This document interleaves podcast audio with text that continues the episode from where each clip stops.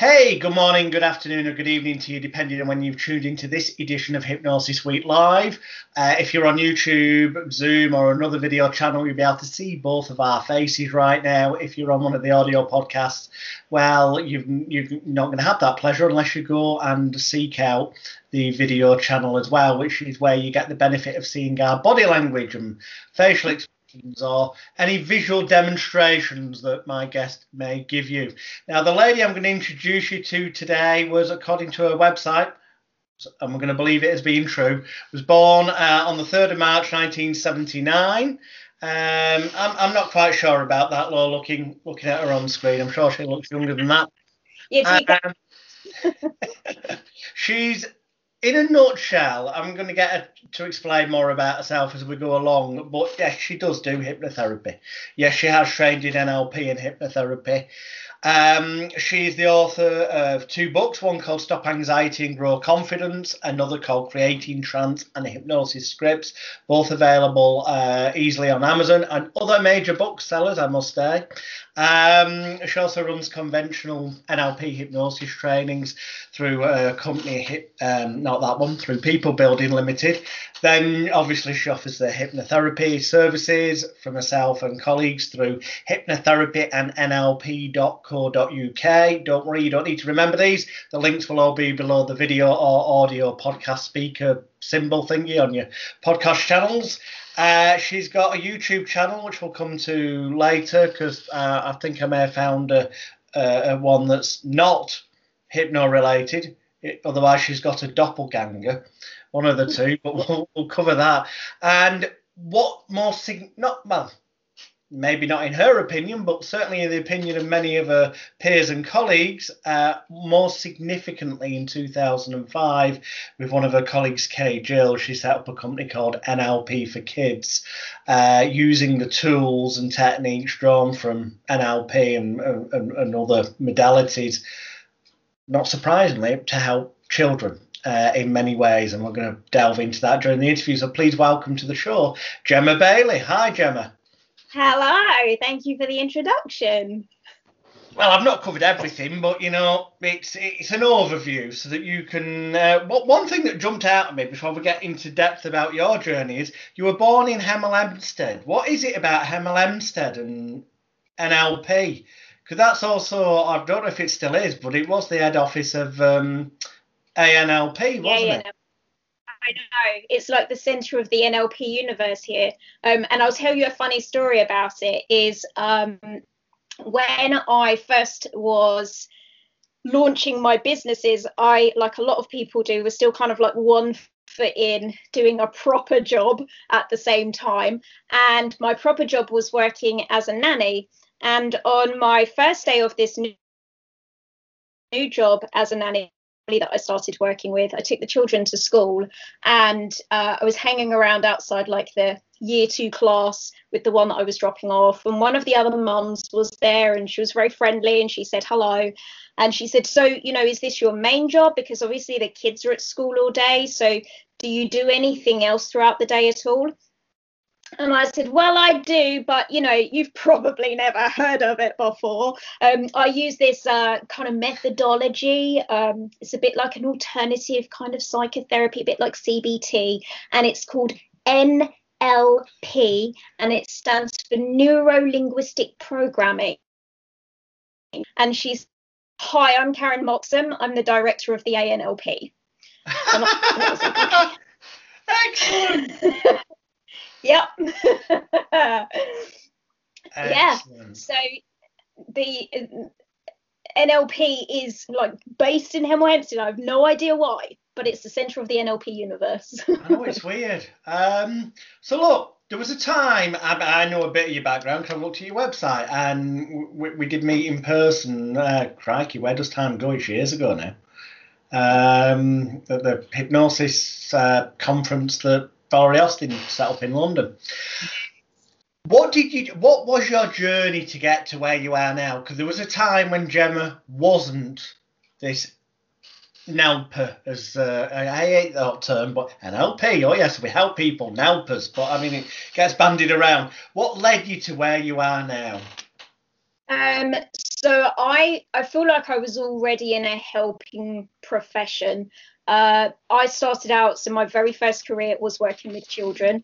Um, I am a nursery nurse by trade, um, and I think I went into that profession with grand ideas about being able to help children and young people kind of grow up to become the best that they could be. Um, the joke that I always make when I'm doing events and stuff thought that I would be changing the world and I ended up changing a lot of nappies. So I think I got quite disillusioned quite quickly. Um, and I also realised as well, whilst it's absolutely fundamentally correct that children need to have a really solid routine to help keep them feeling safe and secure and certain in their own lives. Actually, for me, that's really boring. And so I ended up chopping and changing jobs a lot and it took a while a couple of years really to realize that it was never the jobs that were the problem it was me. And as soon as i'd got into somewhere and i'd mastered the routine and you know i was like making changes and got the place to be the best that it could be then i was bored. And i just didn't feel like i could keep growing in jobs like that. So I was proactively seeking an alternative and I I kind of hit a bit of a wall because it's a very niche qualification. And although you end up, you know, I ended up in nursery management. So I was managing staff and managing the budget and finances of the nursery and, and so on. Um, so all of that was happening, but it's still a quali- qualification for working with children. Um, and I was working for a company, uh, a day nursery company, that were not very good employers. And I'd a month off with appendicitis. And so I'd really been given a chunk of time to sort of reflect on what I was going to do next and like where would I go from here because I'd made my way into management I think by the age of about 24 so I'd hit the ceiling a bit too soon um, and yeah just didn't know you know could i actually do this for the next sort of 40 years of my working life? And it just didn't really sit well with me. So i started looking into hypnotherapy and nlp simultaneously as a result of seeing the new stuff that paul mckenna was doing after he'd kind of ended his wacky stage show career. And it interested me so i i became interested in it probably more for self development purposes uh, rather than having the agenda of actually turning it into a career for myself. But I guess for you know a lot of people, you end up going down the rabbit hole and then you never come back out the other side. so that's what happened.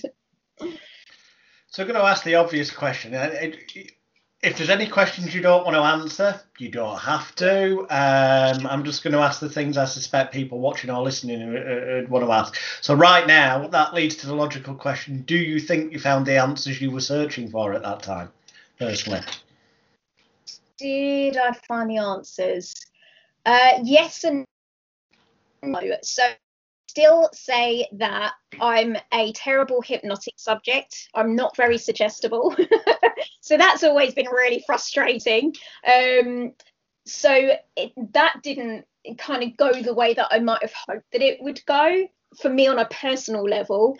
Um, I feel like when I look back now to where I first began with all of this, I kind of feel like and maybe this happens for everybody. Maybe everybody sort of looks back on who they were, I don't know, 10 years ago, 20 years ago, whatever, um, and feels like the evolution is so great. I feel like I'm having a different life completely mm-hmm. to the one I had back then. It's like I've got somebody else's memories and I, you know i logically obviously know that they're mine and there are bits about the who i was then that i still resonate with now.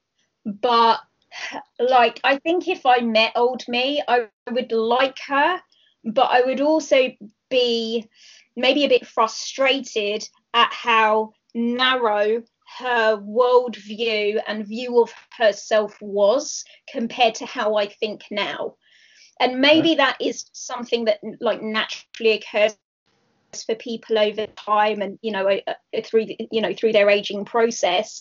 But having looked at the people that um, you know maybe I went to school with, I wouldn't say that that's true of all of them.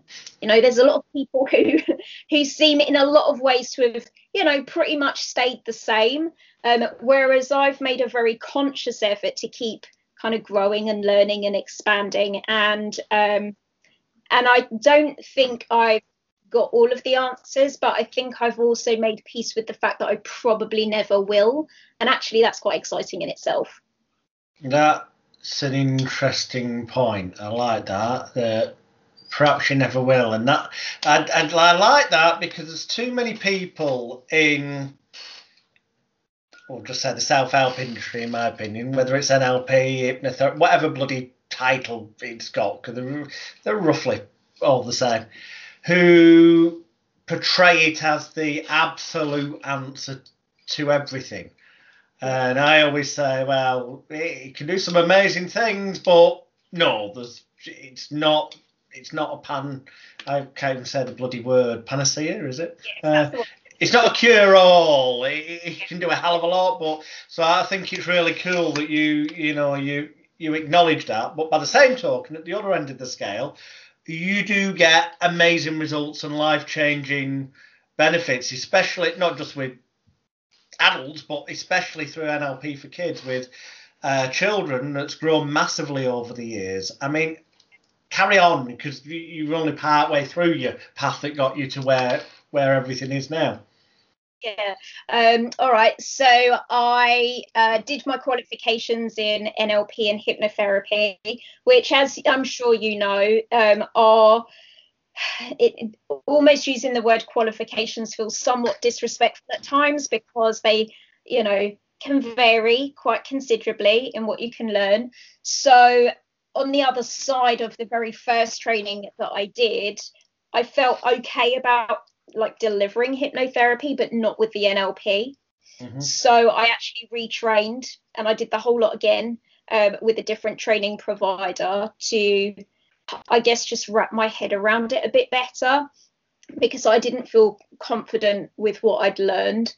And uh, then I went on to do my trainer's training because I thought, actually, I feel confident now that I could probably teach this stuff in the future. And they were very immersive and intense experiences. Uh, but again, it still wasn't, and, and, maybe it never is like everything that you could possibly know, but it, it was a good foundation to get. So I met Kay Gill on my trainer's training actually. So she was a fellow NLPer, um, and she was the one that said, uh, you know, we're all here doing the same qualification. We're all going to be in competition with each other. We need to do something different. And she said, I think we should work with children. And I went, nah, now I'm done with them. Like that part of my life is over. Um, but she twisted my arm and then uh, quite promptly left actually afterwards. So Kay ended up getting married and moving up to Birmingham to set up an insurance business, which then took up really. Oh dear, slightly froze like there. Maybe the very first. Oh, sorry, I will rewind a little bit if it happens again, let me know and I'll, I'll switch. You got Wi-Fi. to saying uh, insurance company in Birmingham. Right, yeah. Uh, so yeah, she moved up to Birmingham to start up an insurance company up there, and we'd probably got to this stage then of maybe putting together the first program that we wanted to deliver to children, but not much more beyond that. And um, as a result of promoting that first program, I noticed that a lot of fellow peers that were coming to me saying, What are you doing? Like, what's in it? How's it working? Tell me more about it. And I figured that if they wanted to know, that could be a program in itself. Mm-hmm. And so for me these days, I guess as much as I spend an awful lot of time still delivering sessions for both adults and young people. I actually also now spend a great deal of time training um, and teaching people the skills that we use in NLP for kids. Um, and essentially, I went back through everything that I'd learned through my practitioner, my master practitioner, places outside of that. Um, and said what stuff here would be relevant for young people, what stuff here can I translate into a child friendly language because you'll know there's a lot of clunky language within NLP. Um, and so it, it needed some decoding in cases. Um, and then over the years, I've then sort of developed my own NLP esque type techniques that are kind of exclusive to NLP for kids, where, you know, just over time, I've sort of on the on the cuff done a process and go well let's kind of blend this with this and throw some of this in there and see what sort of a result we get. And then it's like actually that worked really well. We probably need to formalize this in some way. Um, so over the years i've trained uh, like hundreds of people in both nlp and nlp for kids literally the world over. Tail end of last year we were obviously working all online because of yeah. lockdown know, we had people from Australia on the training. We've trained people from Spain, from Bahrain, from France, like all over. Um, and then a collection of those people will go on to uh, join the NLP for Kids team, which means that they join the yeah, the picture freeze again and I've lost your voice. side of the business. Damn, we lost. Suddenly he said, and join the team, and then it picked up again at franchise side of the business. We had a slight screen freeze and voice loss. Right, I'm just going to switch my Wi-Fi network. If it cuts me off, I'll call you straight back. Okay, I can always lob the um, recordings together for the people who are listening or watching. That might be what happens. Hmm? It might be. One second. No worries.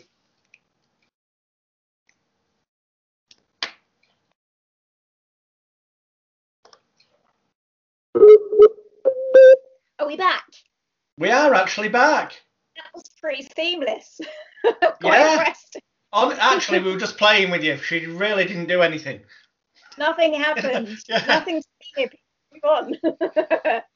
so yeah, the um, a, a, number of them end up getting involved with NLP for Kids. Tell us, a, tell us a little bit more about NLP for Kids, because that isn't a training course as such, is it? It's actually a business structure as well, a franchise as such. Yeah, so it's it's actually both. So there are some people that come on board just to do training with us and then they ah. don't do any of the business stuff with us whatsoever um, that is probably most applicable when we have people like teaching assistants for example who um, uh, want to utilize the skills within a classroom setting, but actually don't want to run a business because they've already got a job. So, in some cases, we have schools who pay for certain members of staff to come and do the training with us so that then they haven't got the cost of paying for a practitioner from us directly. Um, and they've literally got someone in house five days a week delivering the stuff that we deliver. Um, so we offer the training as the kind of first port of call. And then for some people on the other side of that training, they do want to go on and run a business, be a practitioner, you know, become self-employed and all of that jazz. Um, in which case, then we then kind of start them on a slightly different journey where it's more about the ongoing business support, um, CPD that's included within that, um, referrals of clients to them from you know the various different streams of advertising that we do, um, and just you know generally helping them to cut a lot of corners with regards to things like website setup and making business cards and all of those sort of growing pains that you have when you're first getting started uh, running a business. Cool. Yeah, which is what a hell of a lot of uh, packages, courses, what trainings, whatever you bloody want to call them, don't really, well, as far as I'm concerned, don't cover in any real depth, and even the ones that do cover it to some depth, frankly, what they teach is bloody outdated and next to useless in the real world of getting business. Yeah, yeah, I've and I've had those experiences as well. You know, the very first course that I did, there was maybe a day. So it was a three month course. Um, it was three weeks over the course of three months. There was maybe a day spent on like the business and marketing side of things but I guess in fairness, the other thing to consider is that it changes so fast now, you know, with us being in the technology age. So, very quickly after completing that course, like the internet took off, and where they'd been telling us, make sure you do a Yellow Pages advert, it was like, you know, within a year, the Yellow Pages didn't exist anymore. Yeah. so, I guess that's one of the benefits that there is from being part of the NLP for Kids team, or I'd like to think there is, is that you know, being part of a bigger organization means that you kind of get to figure things out firsthand in terms of, you know, what's the latest trend? What should I be doing to sort of grow and develop my business? Um, I just started playing with Clubhouse. Is it called Clubhouse last week? Yeah, Clubhouse, the new social media app for people. This has been um, recorded on the 18th of January 2021 to put it in context to people get this down the line and everybody's got it but at the minute it's only available on iPhones isn't it yes yeah yeah. Uh, how, how are you finding that? Because you set up, as I understand it, you kind of set up a room, yeah. Uh, but it's voice only. Yes. And that room you might call NLP for kids, and at eight o'clock UK time or whatever time today, you're going to do a talk on, I don't know, NLP for kids to help them be more, to be more likely to do their own work or something. You give it a title, people show up, and the, as I understand it, because I'm not on iPhone, you see uh, they can metaphorically put their hand up, and you can then, if you want, unmute them so that they can ask questions, or you can even get them to take the stage and stuff. Yes, yeah. So I've not delved into it too deeply. I've not set myself up in a room. Right. I haven't set up my own room yet, but I've been into other people's rooms. To me, it seems a lot like podcasting, but kind of live you know mm-hmm. so it's like you've got a live audience there with you whilst you're broadcasting your content i think it could be good you know i think it might be one to keep an eye on for the future i'm uh, seeing a lot of people um certain i'm going to use the term celebs in our industry very loosely because that's a very it's a very ridiculously minefield area there but who are who are reporting that they've already made a shitload of money out of giving free talks on Clubhouse. Yeah, might be the way forward. But whether or not it sticks remains to be seen. You know, mm. there was a trend with Periscope. I don't know if you remember that one. Yeah. And I don't think anybody's really. Like, does anyone still have Periscope? But I mean, that was good for a while. So, you know, it's one of the things that when you are running your own business, you can easily get distracted by kind of all of this different stuff that pops up. And then actually you end up not having the time that you're supposed to have for either seeing your clients or, or really marketing your business. So I think that's probably one of the benefits that people see with something like NLP for kids is it saves them reinventing the wheel and it means that you know there's just that access to stuff that they might not be able to either have the time or, or finances to explore for themselves independently mm-hmm. now i'm i'm playing devil's advocate here, but i'm guessing because it's nlp for kids and the nature and the mission of the company and stuff that one of the prerequisites let alone learning anything about hypnosis nlp or whatever modalities is you've kind of got to, I guess, and there is a reason why I'm asking this. Yeah. You would think you've got to like kids, but there again, you would think the same about children's entertainers yeah. and teachers. And I know a lot of teachers and children's entertainers, yeah. and they absolutely hate kids. and yet they're brilliant teachers or yes. children's entertainers. Yeah. Um, what's your thoughts on that? I mean, it helps definitely. Yeah, there's for us, there's a few hoops to jump through. Um, for people to come on training with us, we always DBS check them mm-hmm. anyway.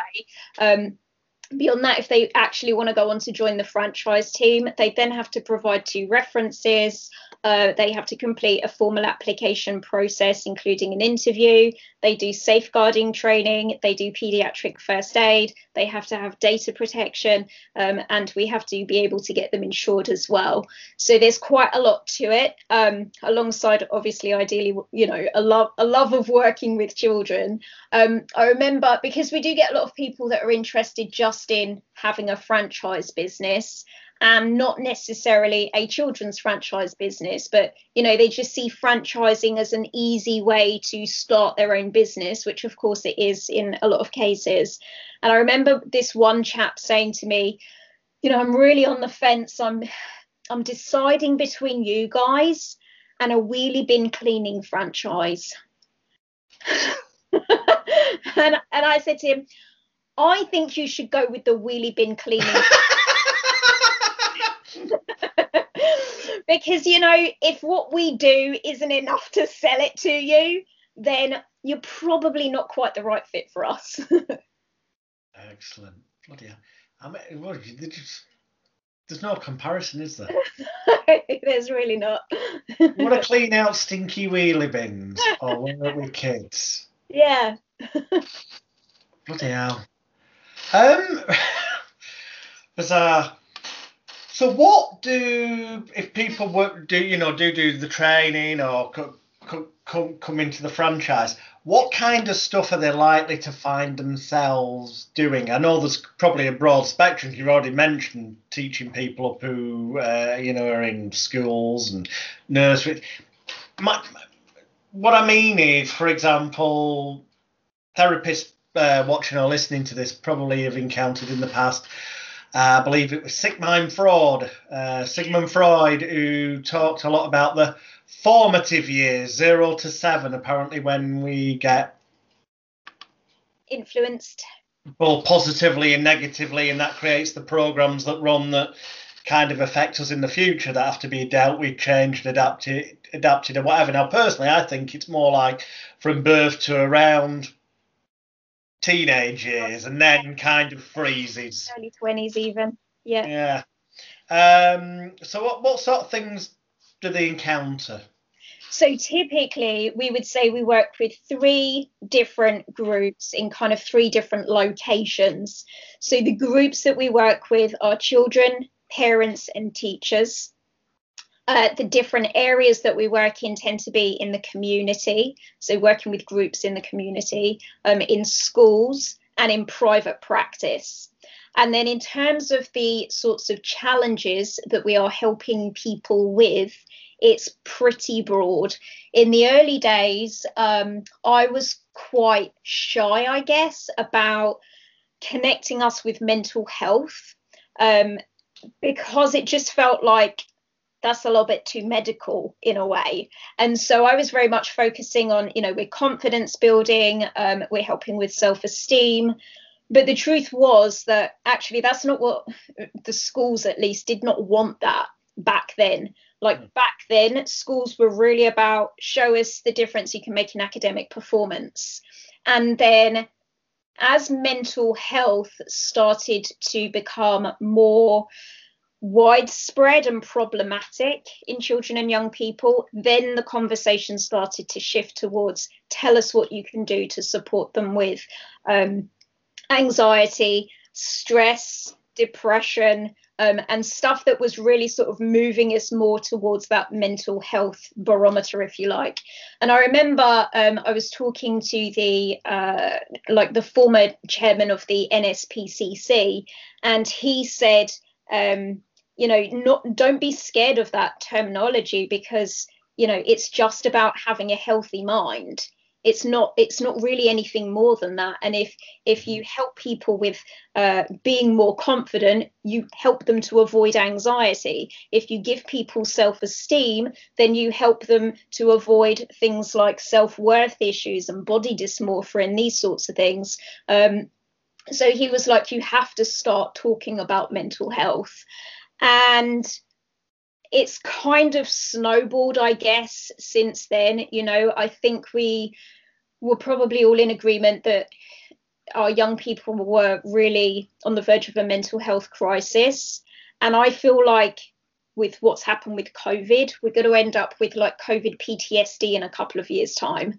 I mean, things have like really spiked for us now, but I think this is the tip of the iceberg. I think, you know, the real storm is yet to come. Um, because I think that we're, as a species, we're very good at kind of coping when we're in the moment. And then it's later when we reflect on it and go, oh shit, that was really bad. Yeah. but then, you know, the issues start to really kick in. So I think that that will happen further down the line. Um, and I guess my, this isn't just based on inclination, it's also that the child and adolescent uh, mental health service so CAMHS as, as people will know it that's like the free service that's provided by the nhs so if you go to your doctor and say my child has anxiety they refer you on to CAMHS. The waiting list for CAMHS in most areas of the country is at least three months. Um, in some areas it's way way more than that. Um, and the service is really really flooded. And the downside of having to wait that long is when you have a seven year old who is anxious who then has to wait three months six months nine months for any treatment to begin is what started out as quite a low level problem starts to really manifest into something much more significant. And for us as a private service you know one of the benefits is is that we can like we can turn stuff around really quick. We can probably see you next week. So that has meant that our workload has escalated, that our private practices are far busier than they ever were, but also that without using the word referral, we've got people going to CAMHS now and saying, What do I do? Do I wait for you guys or do I go and see Gemma? And they say, Just go and see Gemma like see her in the meantime until we can offer you something. Maybe that gets the problem solved. You'll still be on the waiting list. Um, and so it's happening more and more that you know one of my practitioners is consulting for a neurologist at the moment. Um, you know it, so we've got other sorts of opportunities that i think were probably not there for us 10 years ago where you know not just the world was quite close to the idea of NLP but it was quite close to the idea of mental health in general. Whereas maybe we've just sort of stood the test of time quite well. Maybe it's just that we're in more of a, a dire straits is more of a sort of desperate situation happening where you know more traditional clinicians are kind of looking and going okay what are the alternatives? Like who are the alternative practitioners out there? Can they help? Is there something they can do Mm. it doesn't help funding being taken away from conventional routes either, does it? No, absolutely not. No. So one of the things that I've quite hard on for the last three years. We have a, a not-for-profit company as well called Superheroes, um, and uh, through that I can apply for different grants and funding. We do our own fundraising as well, and it means then that when we do get inquiries for help where people can't afford the services of NLP for kids, we can, in some cases, have superheroes step in um, sure. and offer the sessions at a sort of subsidised rate, or um, in some cases, you know, without charge at all. Excellent, nice one.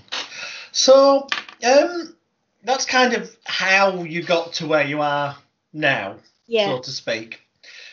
You've briefly touched upon this indirectly in that answer um, by mentioning that you, you know you kind of see that there's going to be issues that manifest once we're out the other side of this lockdown stuff. Which let's not get into that, but I strongly suspect, putting my um, truth researcher hat on, some viewers and listeners will go, "You mean conspiracy theorist?" No, truth researcher because it is a genuine fact that the World Bank's website, the World Bank that lends money to all the governments around the world, their own website, no conspiracy, uh, have pretty much labelled it the COVID project, and you can find it on their own site. And the funding is planned for governments around the world till early 2025. So this is even if even if we're all unlocked and allowed to get on with our lives before then, they are already planning that it's having some kind of economic world effect till early 2025. Otherwise, it won't be on the World Bank's own website, and that will anything economic has a knock-on effect on everyday life and ultimately people. And so I couldn't agree with you more. Yeah, I suspect we've got a lot of knock-on effects to occur, and that that will obviously lead other areas open to you in the future. But what other things do you predict moving forward? What what what your sort of goals, dreams, ambitions, desires places you want to take stuff? Well, that's quite a big question. So, it is. I um I think I might be on the verge of going down another rabbit hole. Um, Ooh. Yeah, I from the last lockdown, uh, so like almost a year ago, because it changed my working routine, as I'm sure it did for a lot of people. Um, one of the things that I committed to was taking a little bit more time off. And with that extra time off, I've started to do some other sorts of study. Um, and one of the things that I've been studying for the last few months is neuropsychology. And partly I've gotten into that field because um, so my mum has a rare brain disease, which luckily was identified quite early on because I noticed that her behavior was changing and said, something's not right here. There's something is going not straight in her mental state any longer, and I think it needs exploring. So actually, we ended up at a point where they couldn't really pin down the diagnosis because she wasn't ill enough yet. And then um, I had an idea of what it was, and it wasn't until that you know they were able to see stuff in uh, brain imaging and, and that sort of stuff that they went huh actually you're right. So i kind of accidentally ended up learning a, a, a decent amount about neurology and how changes in the brain can then affect the way in which people behave how they feel um, and how they are uh, interacting.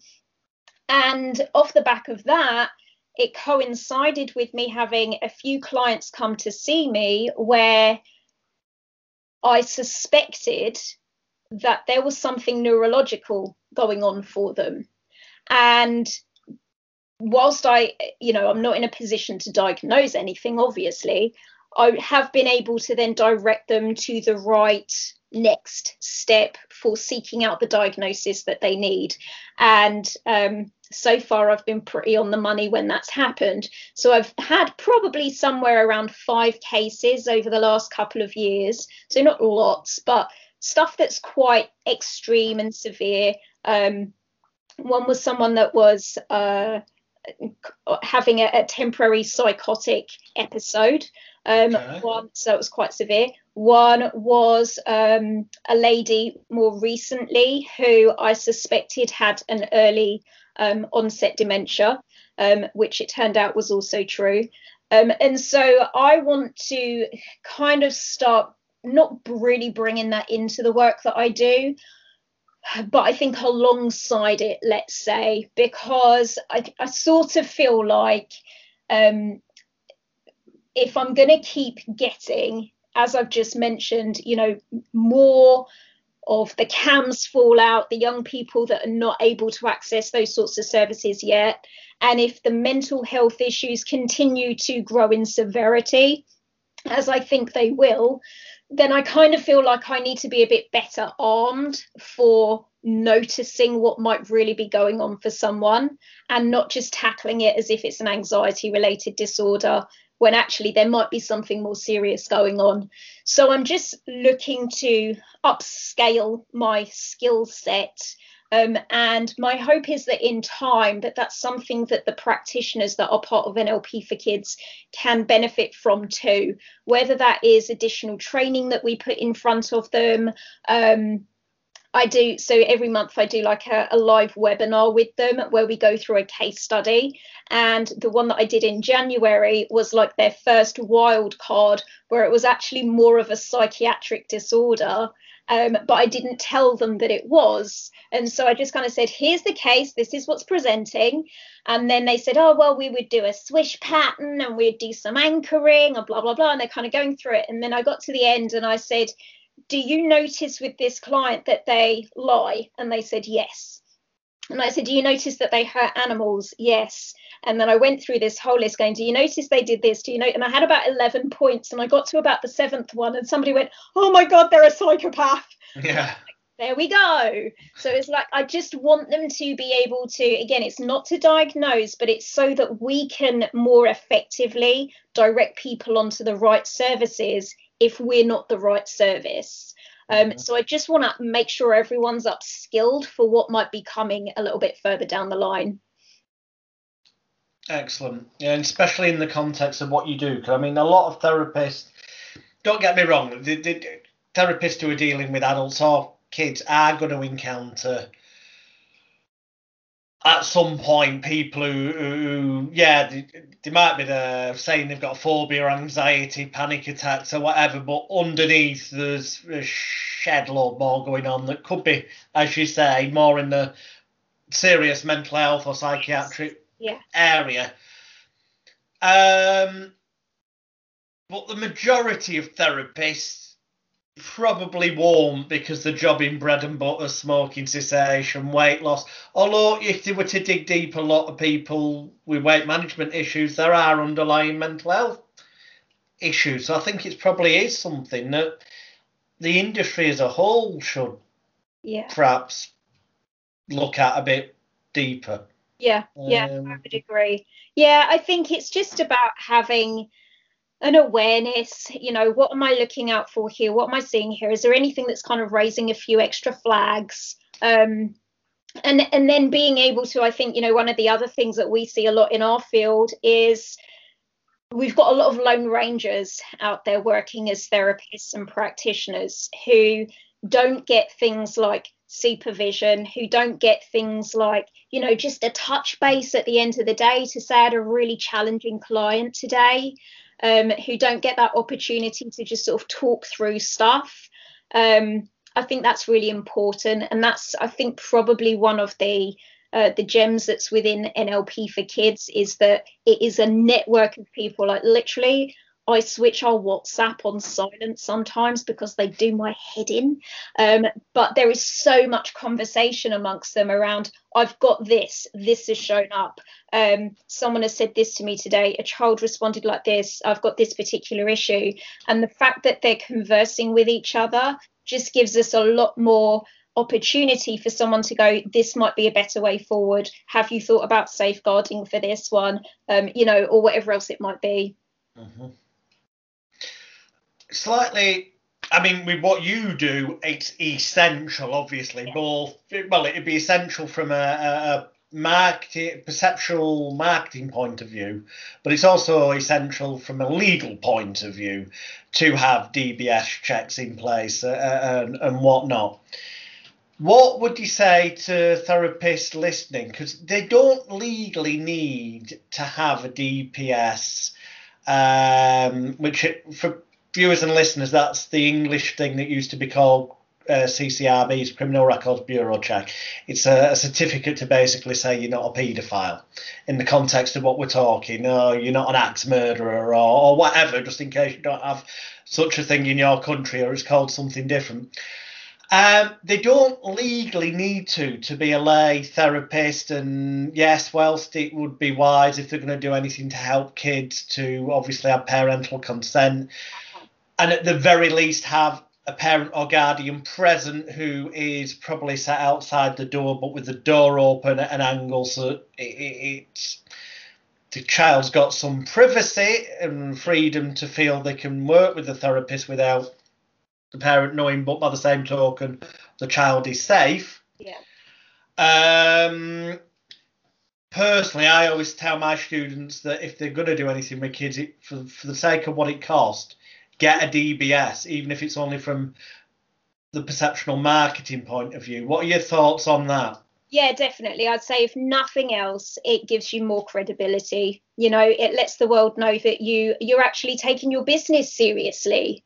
Um, and that you uh, you know you care about your reputation the one thing I would say with DBS checks, I know some people, um, you know, even people that I've met through NLP for Kids, some people have been um, anxious about having a DBS because maybe they have got something on their record from where they stole a bag of sweets from Woolworths in 1985 or whatever.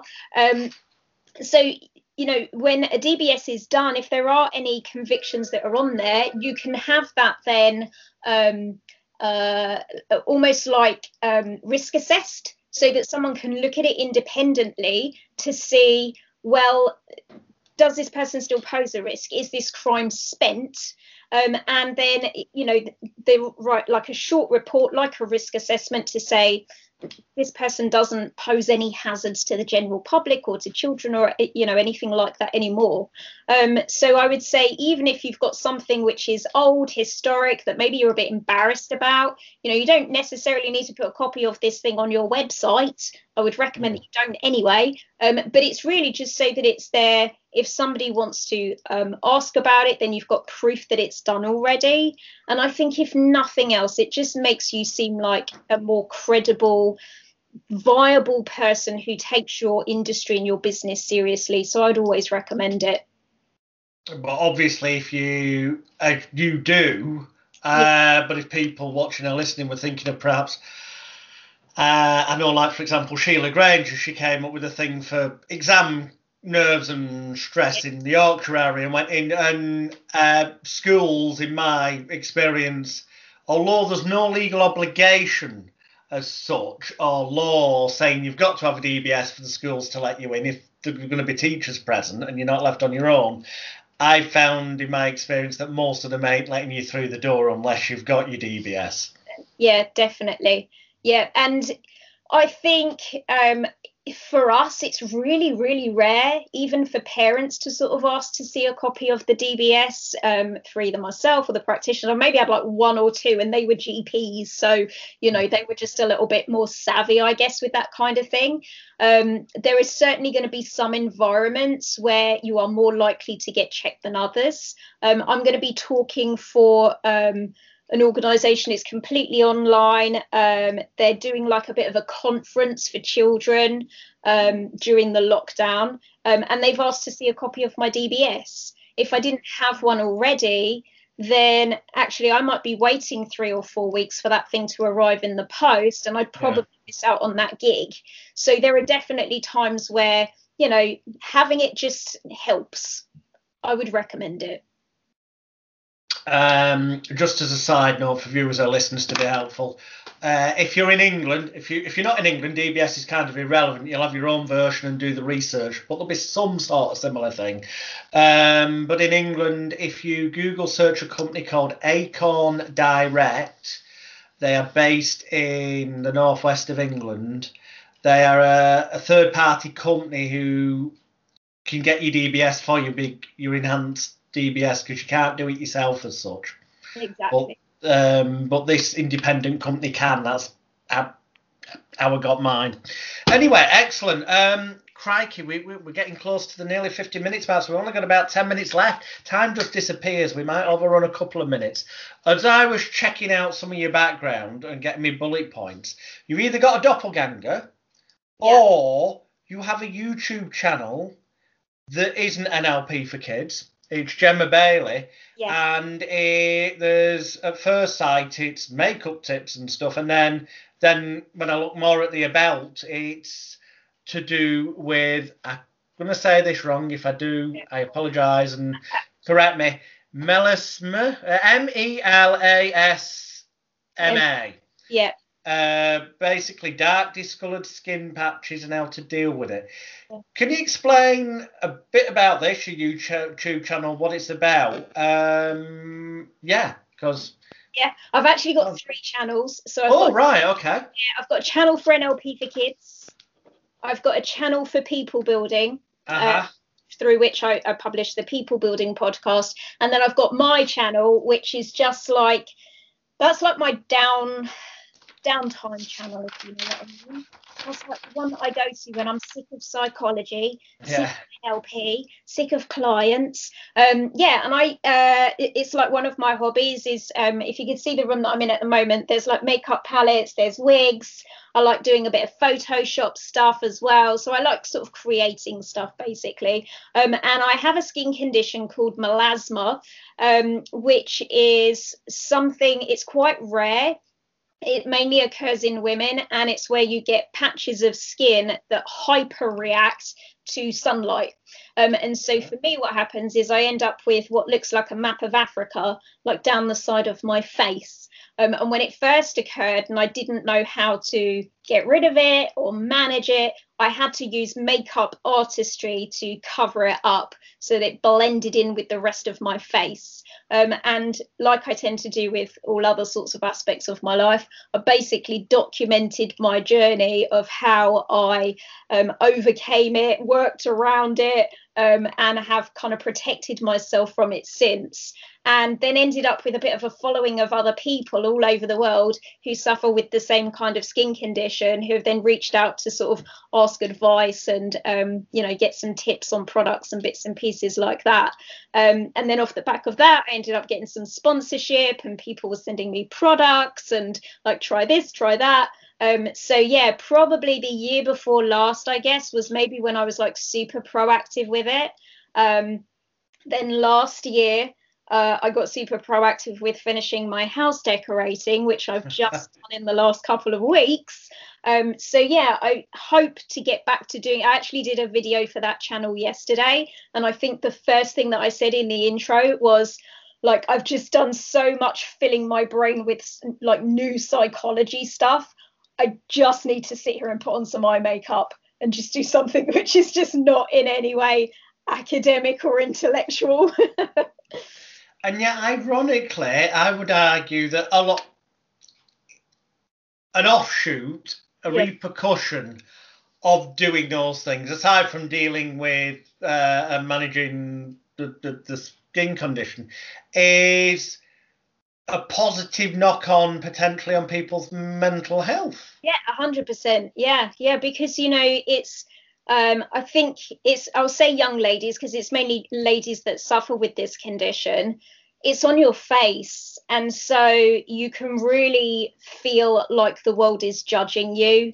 Um, and you know, people don't realize what it is, so they'll make quite insensitive comments at times. And so it really does affect people's confidence levels. Um, and, and I guess, like anything with your appearance, you know, if somebody's carrying extra weight that they don't want, it has an impact on their confidence and their self esteem. So I'd say this does something, uh, you know, fairly similar to that. So, yeah, I guess in some ways, you know, helping people to manage it or even to completely overcome it in some cases uh, does, you know, sort of for them feels it feels life changing. Excellent. Oh, we've only got about eight minutes. So I'm going to just quickly look at my bullet point list. You already answered that. We've covered that. Okay.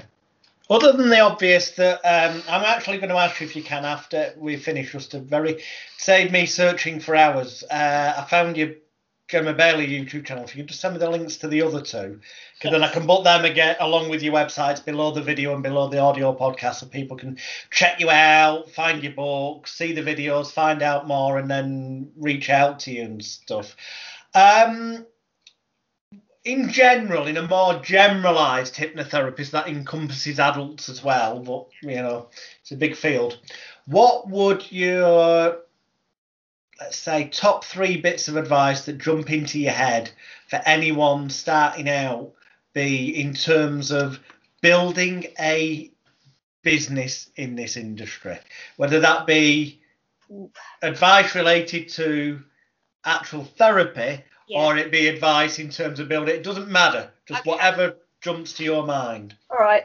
So one of the first things that I um, have to sometimes push our new practitioners to do, which I think is super important, is not to overthink it and just get out there and do it.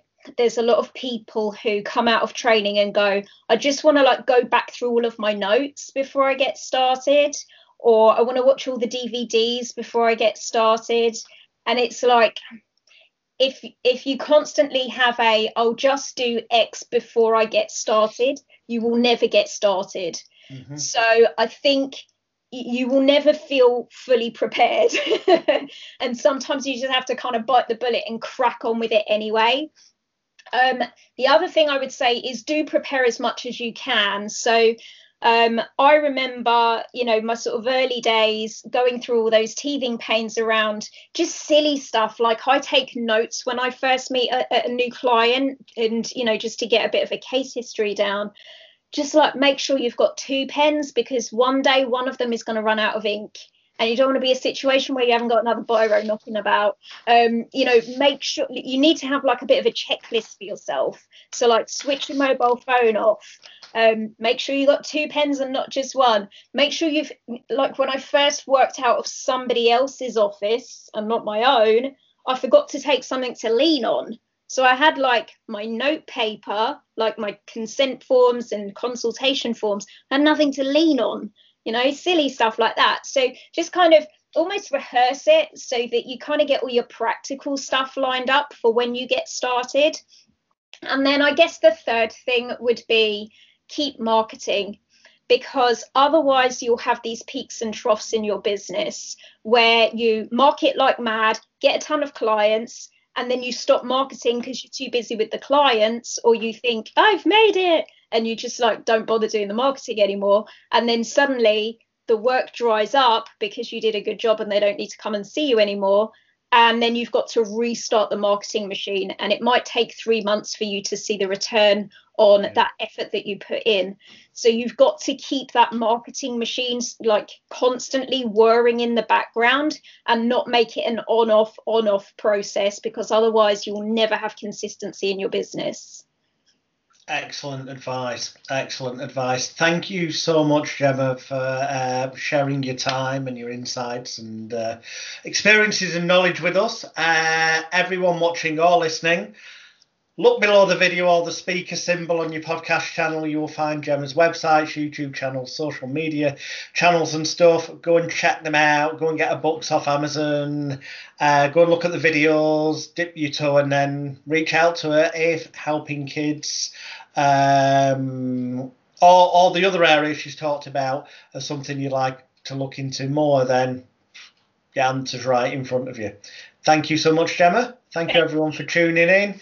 And um, normally, I, you know, before the lockdown, it would have been join me next week for another edition. As it is, keep checking the uh, channel because we're putting things up every couple of days at the minute. It helps keep my sanity during this lockdown as well. Thank you very much. Take care, Gemma. Thank you. Bye.